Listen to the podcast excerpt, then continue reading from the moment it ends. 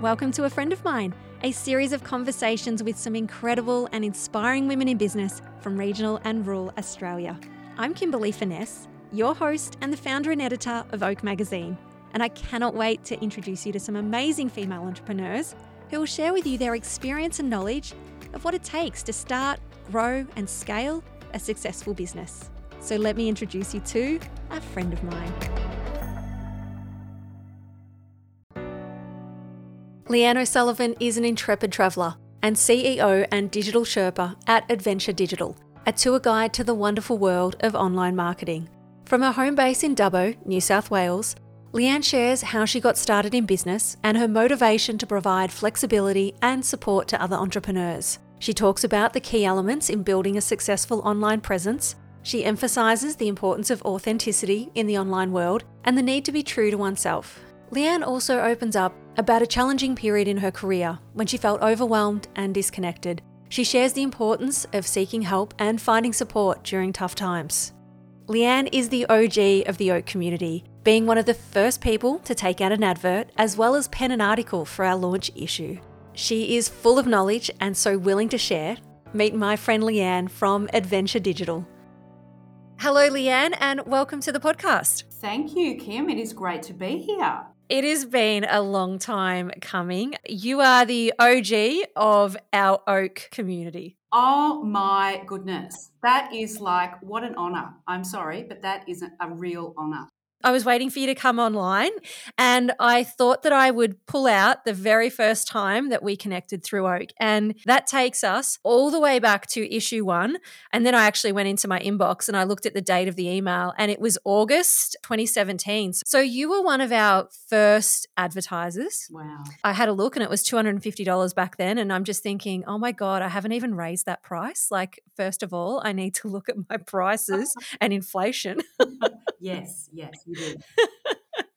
but can I ask you a personal question? Um, even though the podcast isn't really about me, but uh, like, what attracted you to Oak way back then? Because it it was pitched to you as a twenty page magazine. I think even back then, I've always wanted to support women in business because of the nature of what I do, being in digital marketing. You know, you do live in the online world a lot, and you do see a lot of businesses and people come across your screen or your phone. And I think even back then, I could just notice things that were worth paying attention to. So, I mean, hello, look at how far you've come. It was that that's something that appealed to me. And I just think that I remember what it's like to start a business. I work a lot with startups. It's good to remember the beginning of things and to support people at the beginning. And you have. You've been in business for uh, 25 years, is that correct? Yes, a bloody long time. Before we go back, you know, 25 years ago and, and how you got into business, aside from your advert that was in there, and again, I so forever grateful. I think I've I've said that a couple of times over the years. I'm so grateful to those issue one people that you know took a chance. You also actually wrote an article for the magazine, and it was called um, "None of Us is Superwoman." And I had a little read of it before we come online, and it is still such a relevant article, Leanne. I'm going to post it back up on our website uh, so that's up the top there, and, and people can find it.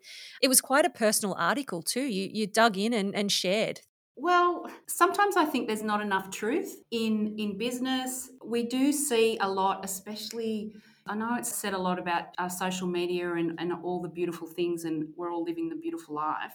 And there is lots of beauty in life, but there's also some real things. And I don't know, I always smile because my kids are now um, all at uni and adults, and I look now online at some of the stories that weren't around a lot when my kids were toddlers and my kids were in primary school about the reality and how tough it was doing business and doing motherhood and doing life back then. I don't think it helps at times to sugarcoat everything. I don't think you always need to tell it all the terrible, but I don't think it helps us all as business women if we sugarcoat too much. Yeah. Uh, you've been in business 25 years. You've had three kids over that period. So if anyone knows that juggle from having little ones with a business to, you know, they also are really hard when they get to teenagers and then I can't imagine what they're like when they're at adults if they're if no. they're off your plate and they're self-sufficient yet. I don't know. No, I tell you, you know, little people, little problems, big people, big problems. Great. So much to look forward to. Can't wait. But also lovely, especially my sons. As little boys, beautiful. And then teenagers, horrific. And then now, especially my eldest, finally, I have that beautiful, gentle little boy back, but he is a strapping six foot three man wonderful. He's back. I am so pleased that I hung around to to see it. I think this is a whole nother podcast, Leanne. So I have two boys and two girls, and my two boys are teens, so 17 and 15 at the moment. It's so interesting when you talk to mums who have boys and they talk about this period, I don't know, of that teen years of, yeah, where they where you lose that little boy that was so nice yes. and so kind. Yes. And I tell people, they come back, they come back. Hang in there, hang in there. He's going to come back. I'm so glad. Um, so tell me, take me back 25 years. How did you get into running your own business? Ooh, okay. Well, actually, it kind of started with having children, actually. I think I always envisaged that I was going to have a career in business. I remember a seminal moment when I was in year seven and mum and dad took us to Melbourne. This was 79. I went to Melbourne and everyone in Melbourne in the CBD seemed to be walking around in trench coats. Men and women were all in trench coats. And I remember thinking then, that's what I want. I want to be in a job where I wear a trench coat. And so I always thought I was going to be in business. So at, obviously at that point, I thought it was going to be corporate and I did have, you know, a corporate career and I worked with Caltex and I worked with BHP and NAB, and they were all terrific, great jobs, great foundation jobs. But I always knew when my husband and I wanted to have children, I wanted to have the job with the satisfaction, the professional satisfaction, but the flexibility that I just knew I wasn't going to get with some big high powered job. And I mean, back then, there was no such thing as maternity leave. There was no such thing really as part time work. Like it was a lot more rigid, I think. So when I had my second, my daughter, I knew I wasn't coming back to full time work. It was just too tough. I mean, I remember when I went back to work after I had my son to my job in Sydney and I dropped him off at mum's and I like cried driving all the way to Sydney because um, I was living on the coast then. So we just knew that we wanted to have the flexibility and then an opportunity presented itself in this wonderful world of the internet and websites. And basically, my husband and I just went, okay, we've got two children, let's just quit our jobs and start a business. So we did, uh, which in hindsight, maybe not necessarily the smartest thing to do, but you do lots of brave and foolhardy things when you're young and you've got a lot more energy. But we had opportunities in central west New South Wales, and so we took them and we just did it. And because I just thought, I can't work, because it wasn't nine to five, I can't work eight to six and commute with children. I want to have, they need a life, I want to enjoy them, and I also want to have a business. And that's why we did it. I mean, the internet back then versus now, and even now it changes so quickly. You've probably seen it all. Yes, Absolutely, I 100% have seen it all.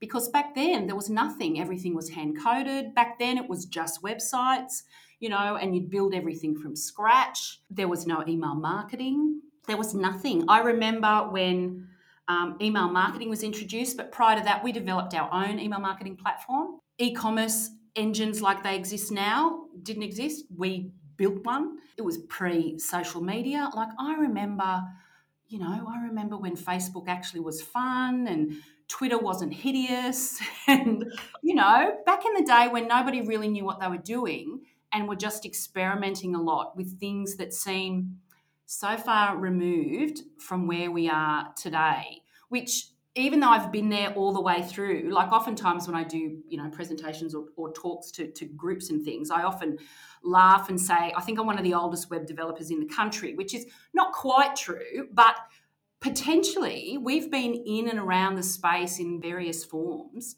since the beginning. A long time. A long time. So, you know how you were saying um, Twitter wasn't as hideous as it is now? You know, when Threads launched just recently, even that first couple of days, it was like the, the early times. It was like the early times. It was so great to sort of say to other people who were younger and weren't there and said, this is what it was like. This is, was the potential of social media back in the day, which, you know, what, seven years ago, eight years ago, back in the day. That's ridiculous. I 100% felt the same. I remember. Did you use Threads and have you still got it on your phone? I did use Threads. Um, I do have it on my phone. I dive in there a bit. I find it too hard. Maybe we're used to, you know, how you get used to other platforms and the uniqueness of other platforms and you understand the ecosystem. I still don't get Threads. I don't know what it's trying to be yet. It's not unique enough for you to pay attention to how you're meant to use it. It's kind of like Facebook without pictures. It's kind of like Twitter without hashtags, but it's not quite like any of those channels. It's not quite unique enough I don't think, to, I don't know, I don't know what it is about it. It's integrated though. So I've deleted the app since, but I've just noticed that it's appearing in my Facebook feed, in my Instagram feed. Um, so really integrating it back in, but I'm not sure it'll get me back over there because, as you said, it. I don't know. It just was okay. This is now same same. That fun stuff disappeared really quickly. Exactly. And I don't know, and because at the beginning, like a lot of people from Twitter jumped over, and that's why I originally jumped over because obviously I've used Twitter a long, long time, but I use it for different purposes. I don't use it for work so much. It's it's never become a thing in Australia unless you were, you know, media or ag or sport. It never really took off in any other any other sort of industry. So a lot of people from Twitter went to threads and then were like, mm, I don't know how to use it. It just I don't know. It, I can't quite put my finger on it. But you're right. Like I see it in my feed, and periodically I dive over there, but I just don't see enough of the people that I know or that I want to know. Mm, yeah. So you are featured in our issue 13, which oh, it's just so cool that you've done this like full circle and we actually get to know about, you know, more about your business and and in your article you had mentioned that success online doesn't necessarily mean that you're good at reels or it doesn't put you in that little box of yeah, I'm on Instagram, I'm successful I'd love to pull that apart in terms of for you across all those digital mediums, that whole footprint, what does success online look like? Wow. That's a big question, isn't it? it is a big question. And I was thinking about this in the car. And one of the things that I think we're all just starting to really grapple with is where does AI fit into the online space, into the written word, into all of the stuff that we've done in the past. And what's that going to mean going forward? And the reason that I'm thinking about that and overlaying it into your question is because if AI can write a beautiful blog article for you and craft your email newsletter, and everybody's got access to the same bank of the whole world's information easily, how are we differentiated? How are we actually different in the marketplace? And this is where you come back to in my mind. You come back to social media and you come back to, I think, the increasing importance of personal brand. And here's a word I'm about to use, and please don't cringe being authentic. When I say authentic, I'm talking about being true to who you are. Because in a world where everyone can essentially copy anybody else's content, how are you you? And being you online and connecting with people through an online medium, whether it's written communication or in particular social media communication potentially, how are you you? Well, you're you when you are presenting yourself as you truly are. And that doesn't necessarily mean you have to follow, well, it doesn't mean follow any trend at all, because unless that's part of who you are as a person, why are you doing it? I mean, I cringe when I see some people who I know online jigging about the place. Now, if you are a groovy dancer, then you no doubt people who know you have probably seen you, you know, hitting the light fantastic or bopping away in your chair. That is you. But if we think we need to keep up with trends in social media, we aren't going to stand out at all because unless we are the best at that thing or we initiate that thing, we are just washed away in the sea of sameness. And it makes it hard to get cut through. And they're always chasing that viral. You know, that piece of content didn't work. Why is it not working? What am I doing wrong? This platform doesn't work. It's because people can't connect. As you said, they they can't connect to that person that's almost inauthentic. There's there's no human connection there. Um, I remember when AI sort of came out as quite big this year, and or especially Chat GPT, and I had a few people say to me, oh, "Well, you know, there goes there goes your mag." are you worried about your career as a writer, as a copywriter? I love writing.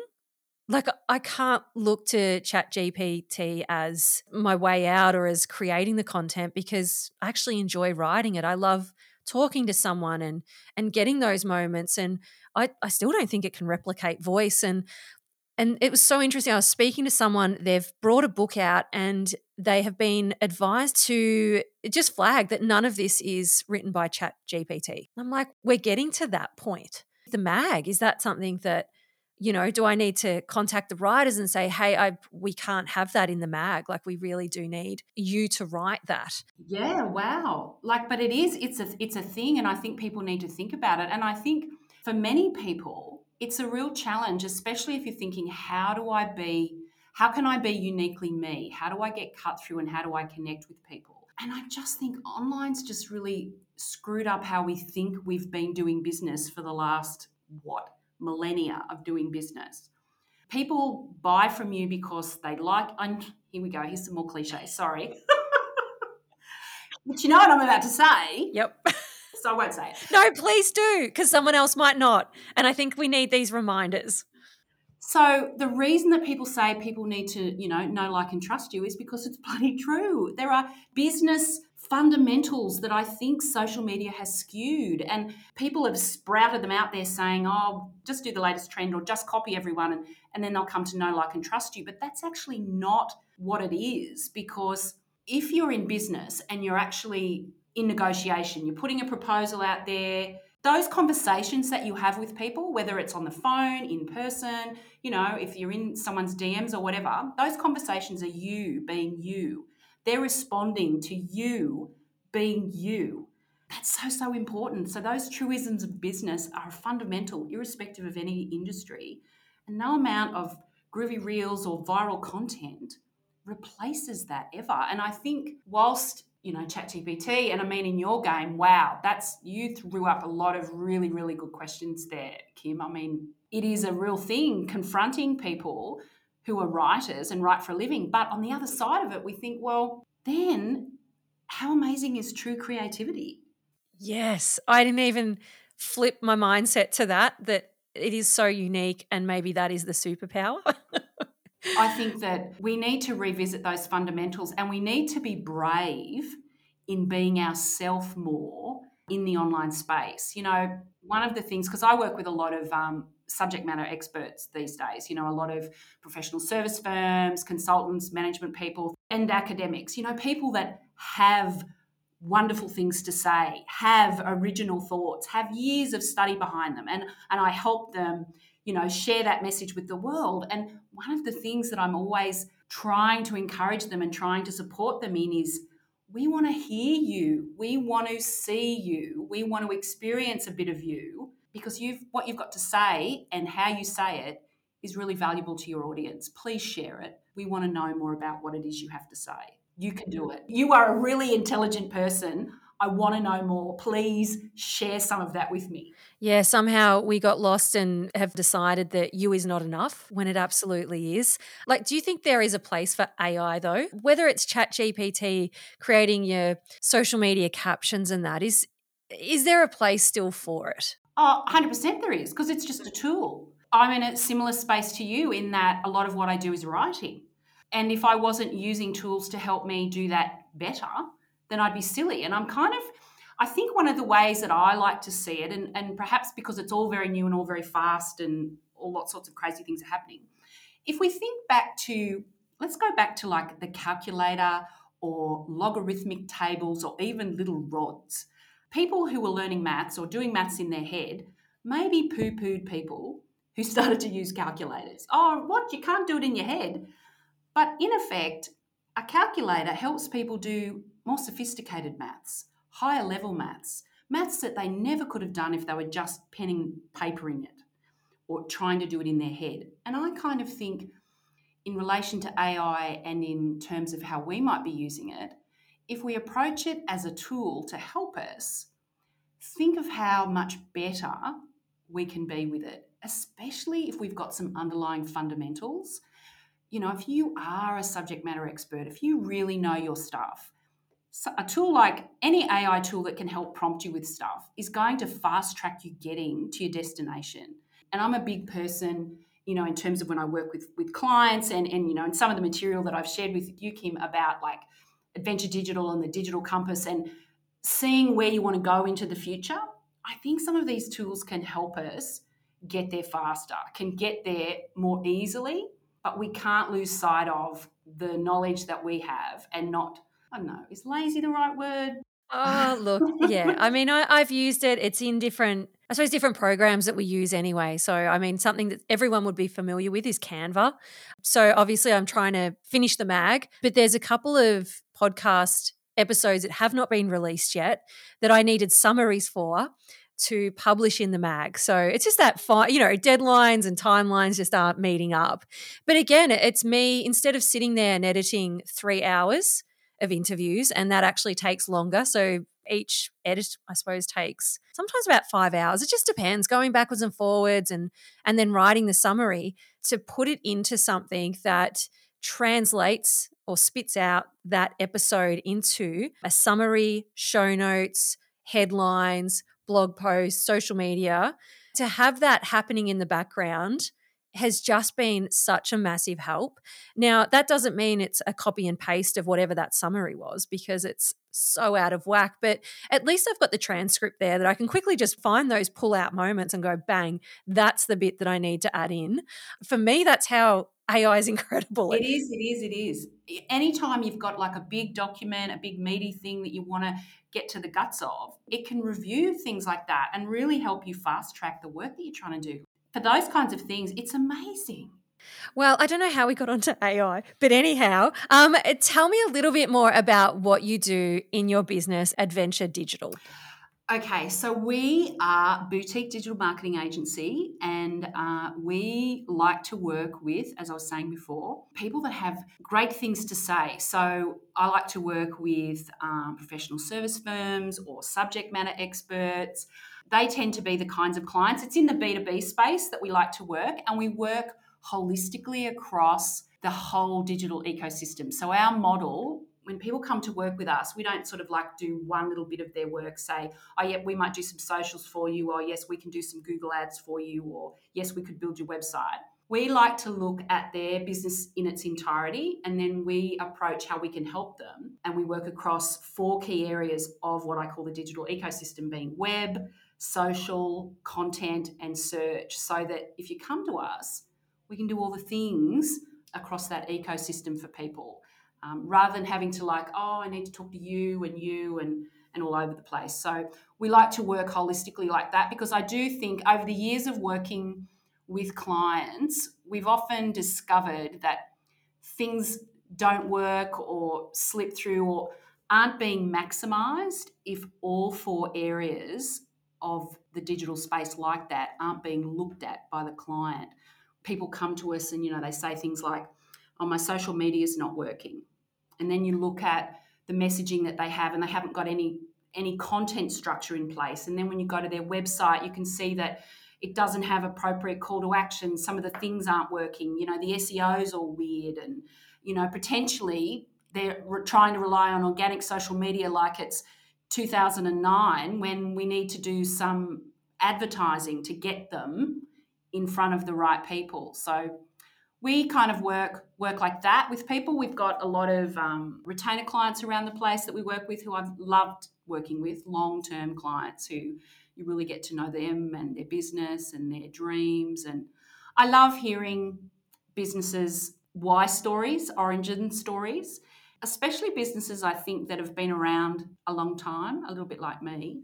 um, because you hear the stories you hear, you the resilience, the care for customers. Like I really love that. You know, sometimes in the online space, everything can seem so transactional.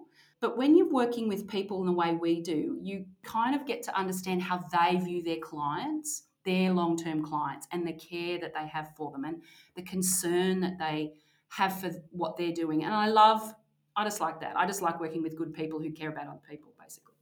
Mm, yes.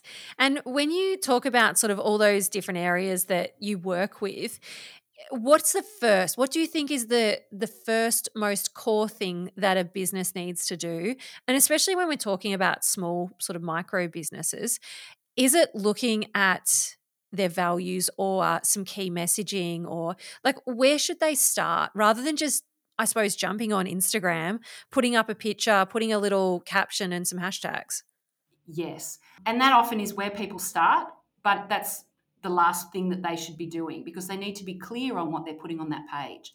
People might have heard of the business model canvas um, with businesses, and we call it the digital business model canvas because we look at everything through the, a digital lens. When we start to work with a client, we want them to say, Tell me what it is you're trying to do over the next 12 to 18, two years' time. So I need to understand what it is you want to do. I also want to really understand who, and this is really important for any business, who are you actually serving? who are your actual clients? And I know, you know, I can remember, and everyone remembers when they start a business, that what drives you is cash. And so, who you want to work with is often secondary. And oftentimes during your business, who you want to work with might be secondary to am I generating any cash? We'll assume that cash will happen, but you do have to understand who you're working, who you want to work with, why, what do they care about, why do you care about that? So you're getting clear on your why as well as their why, because those two things help you then determine the content that you're going to share. And you also need to be realistic, you know, when we're looking at this digital business model canvas, you need to be realistic about what resources do I have to do this stuff? Because there's no point going all guns blazing with some, say, social media strategy or some content plan and you all run out of puff because you get half a dozen clients and then you're full. You sort of have to think about well what resources do i have? How can i who can i use to help me with them? Can i use suppliers to help me with stuff? Do i have to create stuff? Should i get a library if you do all of that planning then for us when we look at starting work once we're clear on those whys on those who's we then look at message and content and that's got to be a really foundational piece so i sort of when i'm looking at the our digital ecosystem and we have web and social and content and search, I often say that the web and the content parts, they are foundational pieces. They are so critical. The content is the messaging and the things you say and the information that's important and the connections that you're trying to make with people so they understand I'm your person. So that's why that's really important. And your web stuff is, you know, your own space. That's where you host all of this information that people can find and discover. They're foundational things. Whereas the fun stuff is the social stuff and the, and the search stuff. That's the amplification stuff. And neither of those things, if you don't have foundations, amplification just goes out into the wind, out into the ether, and nothing. You've got to have the foundational elements. And we start, we do the analysis first, we get people to think. You might be surprised, Kim, it's really common for businesses not to take the time at the beginning to think about who they serve and why, and why those people should care about them. In the planning phase of businesses, often people don't go beyond logo development and why those things are important, which they are. Visual elements, of course, are super important, but they're one part of those important early stages, not all of them.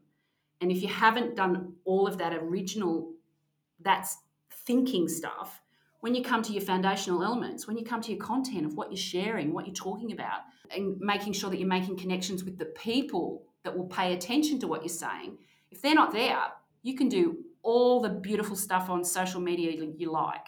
It's just going to fall over. Do you love the idea of taking the hard work out of shopping, knowing that someone else has curated for you endless apparel and homewares options that are high quality, often handmade, and always beautiful? At Vivienne Cate, the focus is on natural fibres and a timeless earthy style. You'll find high quality clothing in classic styles, unique homewares such as cowhides and handmade ceramics, gorgeous aromatherapy based skin and body products, and so much more. Personally, I love the selection of jewellery. Karen from Vivienne Cate is all about connection and understanding what you need, and she offers a personal styling service by appointment. Karen loves to support other regional women in business and has a wide network of talented friends from all over the country, whose work she stocks in store in the beautiful regional town of Yackandandah in northeast Victoria. The Vivienne Cate website mirrors the charm of the bricks and mortar store, ensuring you can access the same carefully selected items with just a click. Find out more by visiting www.viviankate.com or check out our show notes for links. Has there been a time in your career where you haven't felt joyful and felt that passion? Yes, there has. There's probably been a few times. I mean, being in business a long time, there's lots of, you know, lots of great highs and lots of lonely times at your desk or under your desk even over over a lifetime. And I think I I look back and it was when our agency was really big and we had a lot of staff and a lot of responsibility and things weren't going quite right. And I remember that I just had had enough. I just wasn't me. I wasn't resilient. I wasn't strong. Something was wrong. Like something was very wrong. And I just think that that's, I look back on that time as I honestly don't know how I'm still even talking to anybody. It was, it was such a terrible time in my life and in business. And I think, um, I mean, my kids helped, you know, my kids are why I'm still here. But I think the thing that's hard in business is to realize that everybody goes through those periods and can break. None of us are oaks, to coin a phrase. We're more willows. We have to let ourselves bend or we'll break. And when you try and really stay strong and you try and hold everything together, I, I couldn't do it. And I think I was really shocked that I couldn't. And it took a while for every, everything was like chaos. It took me a while to realize how bad things were until I actually asked for some help. And I wish I'd done it months earlier. And I'm sure everyone around me did. But I just had no idea, no understanding that that was happening to me. And I think I look now and, and you see a lot of things online and you hear a lot of people talking about, you know, business women in groups and Facebook groups. And I remember reading some of that stuff years ago and just not connecting that this is me. I'm that person going through this experience. I just couldn't see it. And I wish I had. It would have saved a lot of heartache. And if, if I'd asked for help earlier, it would have saved so much heartache. Yeah. How did you ask for help, Leanne? Well, in the first instance, it was one of those times when I was under my desk at my office late at night and I rang my mother and I asked her to come and get me. I don't quite know why in the end I did, but I'm so glad I did. Um, and I was doing a lot of driving around regional New South Wales, and that was very bad for me at that time to do that and dangerous. And I remember coming back from a trip and I went to my office after this horrific experience in the car. And I just rang mum and I just asked her to come and get me. And that was that was the tipping point of unlocking the I'm not right. Um, and once I could do that, then I could go to a psychologist. Yeah. And that's what I should have done months and months in advance because that honestly changed the whole trajectory of my life, opened up, unlocked so much about who I am as a person, understanding about other people. He was a lifesaver in a lot of ways, truly, and and so helpful for me um, to help me get back on track and get back to more like myself, more like the person I was before I went down this rabbit hole of, you know, being this horrific business bitch. It was, oh, it was terrible. Mm. Even just those last few lines, Leanne, like the horrific business bitch, I I can sense that sometimes in myself. Like you, we obviously run a business for the flexibility and to be home with our kids, and it's our passion and we feel on purpose. But there are some times when it makes me an absolute bitch at home. Like I'm the worst person in how I operate at home with the people mm. that really deserve the most respect. And I think what is that quote? It's your family that get the worst version of you because you do. You you put on that big, I suppose, facade when you're outside and you're happy and you're connected and you'll go to whatever length that person needs you to and you've got all this patience. My mum's always saying, You're such an impatient person. you're so rude and mm. short. And I'm like, Yeah, it, it's actually just you that gets that version um, at home because all those barriers break down. As you said, like you talking to a psychologist as well, you know, as business owners, we almost need that these days more than ever. It's just, it's so hard with everything family, mm. inflation, mm. recession, just all of it really. And the thing is it's it's particularly I suppose if you're someone that's been a high achiever, you have really high expectations of yourself. If you've got a standing in your local community, I think it's worse in regional parts of the country. It's very visible how you live your life. There's a lot of shame attached with that sense of failure. And I don't know that I, you know, that I've I'm quite back to that. I, I feel sometimes sometimes when it's a bit stressful, things are happening to me. What's that Japanese thing where you know when pottery breaks and they put it all back together and they have a little bit of gold or I forget what the name of that artwork is, but I kind of feel a little bit like that sometimes. That I bro- broke apart and I've come back together, and whilst I'm whole, there's still cracks. And sometimes when I'm under pressure with work, I feel the cracks shift a bit.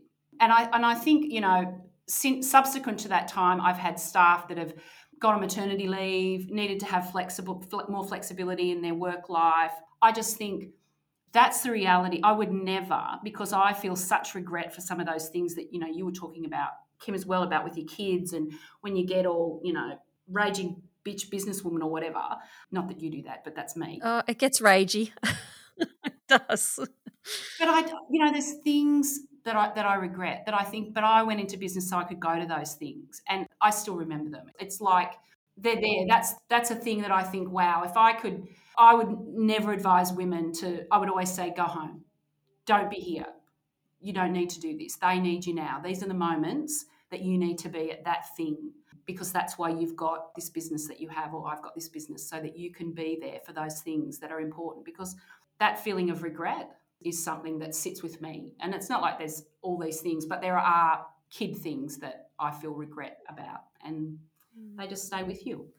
They must. Um, it feels like a really big gear change here, but tell me about travel. Is there a place that you love, and and what does travel gift you? I could talk about this for hours. Travel is my north star. It is my one of the our key reasons for being, and it is why my husband and I are together it provides so much joy for us to see and experience the world, and it helps us stay young at heart and curious. And we have traveled many parts of the world together. Um, and there are still places on our on our bucket list. This last year, we've just come back from Japan, which we'd never been to before, and it was just a wonderful experience. And I think it's really refreshing for your soul. And you do things when you travel. You go outside your comfort zone. You get to experience things. You get to be brave. You get to feel unsteady and then come out the other side. You know, when you're in some place and you don't know the language and you don't know your directions and you manage to get where you need to go without disasters happening, it's the best. It is just absolutely the best. And that's why that curious approach that wanting to experience new things, that needing to go somewhere new and refresh and absorb all of that. I take that into business with me. That's why I love working with with clients and with people. That I feel like I'm taking them on a bit of an exciting journey. Um, you know, they might not think that their business is, is sexy, but everybody when they starts their business loves it. And I love that that feeling, and we go to that place together. I don't think I've got a favorite place in the world. I just new places fire me up our bucket list, we've still got Scandi on our bucket list. We've got a cruise down the Mekong in Vietnam on our list. My son is studying in Brazil next year, and we're going over to Brazil next year to visit him. We want to go back to Africa, different part of Africa, because oh, the animals in Africa are just so magical. The world is beautiful. When there's so much sadness and terror and horror, there's so much beauty and interest and gorgeous people and so much to fire up curiosity and so much good out there. Yeah, I can't wait to travel. I, I will say that it, it is something that I want to do. The husband, though, if I go with him, he wants to bring the kids. I'm not too keen on that. Um, I'm happy for them. I mean, we've got four. I can't imagine how much that would cost to take them with us these days. Yeah, I need them all to get jobs and pay for their own flights. 100%. It's not cheap. We've taken our kids we took them to Japan as a for our youngest as an end of school treat. That was to celebrate him finishing. So we took the three of them to Japan, and we've taken the three of them to Hong Kong, and we took the three of them to Singapore, and we've done other places with them. But that's it. That's the extent of the um, mum and dad wallet on travel excursions. You pay your own way I love it. Uh, just to wrap us up, do you have a friend of yours that you could share with us? I 100% do. And he is someone that I met on one of my husband and I, Brendan's uh, travels back in the day. Our very first one when we went overseas, backpacked overseas into Europe. We met Gordon, now Dr. Gordon Spence. He is a coaching specialist, executive coach, positivity coach, just spoke at the Happiness and Its Causes conference last week. And the reason that I wanted to share him, because we've got a lifetime of fantastic Gordy stories. But what he's doing now, he's got this thing that drives him. It's called the Healthy Aging Project. And he's written a couple of books. I'm actually in one of his books, which talks about how important it is to be active in, in mind and body, but particularly in our bodies as we age. Like it's too late when you're old. And this is, you know, for, for Brendan and I, we think it's so important to be physically active now because we've got all these bucket list places that we want to visit.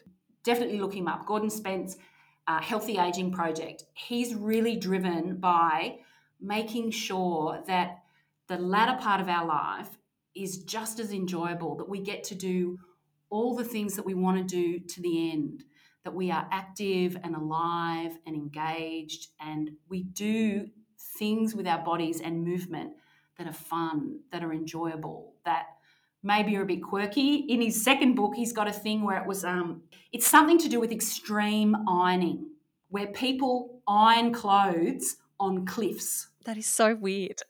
that is hundred percent a thing. You need to look it up. I thought it was weird that my nan would iron my pa's jocks. Um, so just. no, I'm not talking about weird things you iron because yes, that is weird. This is weird places that you iron, like cliffs. Oh my gosh. That is incredible. Um, I don't iron, so even just that whole concept for me is it's just weird, so weird. But you know, whatever brings someone joy. I mean, that's the most important, or happiness in this case. Yes, yes. Although I can't say that that would bring bring me um, any kind of happiness, but you know, people, you go do you. Each to their own. I've loved actually speaking with you, and I could easily actually do another podcast with you, Leanne. Maybe that's what we need to start doing with um, some of our guests is maybe breaking them up and, and having a personal story, and then maybe that business side of it. Because you being such an OG in the digital space, I think you have so much to share, and I know that you're very generous as well in your knowledge sharing, which I always appreciate. But I also love that we actually had met in person uh, earlier this year at Grenfell. Yes, we did at the collective with beautiful Belinda, Belinda Mohini down there in Grenfell at such a great space and a wonderful day listening to yourself speak and listening to Georgie speak. It was wonderful. How far did you travel that day? I travelled from Dubbo. How many hours is that? How far is that? Um, it was about, oh, I think it's about three hours to get to Grenfell from Dubbo. Wasn't anywhere near the drive uh, up from Victoria that you did to get to the beautiful silos of Grenfell. It was a long drive. Um, it was longer to get there than it was to get home. Uh, Siri is an absolute ass to me uh, and has this tendency to take me on unsealed roads. And when I'm in the van, it's a just an absolute nightmare. Do you think there is a lack of business events for women in rural areas? I mean, most of you traveled like quite a distance. I think there is a lack of events, but there is events and people will go to them. People will support them it's hard to communicate over bigger distances, which sounds crazy. But I don't know that there's not the number of events and the cross pollination of people in a room of events for women in business that there is, say, in metro areas or on the coast in particular. I definitely think it's the cross pollination of people at events that makes them so fantastic. Like, I know there's a great event that happens in Orange that because it's a lot of people, there is good cross pollination of business types. Because I think that's what makes a really great event. When you don't have everyone that's like you in a room, um, you have different perspectives, different kinds of businesses, different ages of people make for a great room. Yeah. I was just thinking, I, no, it wasn't this year. Or was it this year? Oh my God, everything just melded in. No, it was definitely last year. Uh, had an event at Oliver Birch in Bendigo. It was an Oak event. There was a couple of guest speakers, and we all invited different people. So it wasn't just an oak crowd, which I think I loved. And as you said, it's just building that connection, those networks. And I just, it's so important these days to have a broad section and not just people in your own industry. It's so boring otherwise. Yeah. Like, what's that saying? Australia, big place, not a lot of people in it, is so true. Mm. I've got connections and get referrals from people that I've known for nearly 20 years. There's a lifetime of connection that's so worth it when you look back on, or you're building, if you're building a business, it seem, might seem hard when you start out and, you, and you're looking to build your network, but you've got to persevere. Sometimes I know when people are a bit shy or a bit worried, but I just think you should reach out to new people because invariably people are very flattered when you reach out to them. It's always so lovely if you're hospitable and you make that move. And even though it might be scary for you, but the dividends for you in five years' time for your business are so powerful. You just can't know where some connection is going to lead you because invariably it leads you somewhere good. Look at us, six years on. yes. Uh, thank you so much for your support uh, on day one. Like, literally, I think I must have only just launched advertising, opened it up because, yeah, Oak was launched in six weeks and that includes a two week print time. So, um, yeah, a really, really short turnaround. So, thank you for supporting right from the start and and to hear and today like that means a lot. Uh, issue 13 is incredible because we have your story but we also have quite a cross section from central west new south wales. Our front cover is from dubbo. Uh, i just i don't know. I think it's meant to be. But thank you again for being on the podcast and yeah maybe i will um, yeah entice you back again. Oh it was lovely to talk to you today. Thank you so much now, before you take off with all that inspiration and knowledge, we'd love for you to leave a review on our podcast so that we can continue to amplify women's voices in the media. And if you have any questions, we'd like to celebrate a win, can always connect with us on Facebook and Instagram at Oak Magazine AU. I'm so glad we've met and that now you know a friend of mine.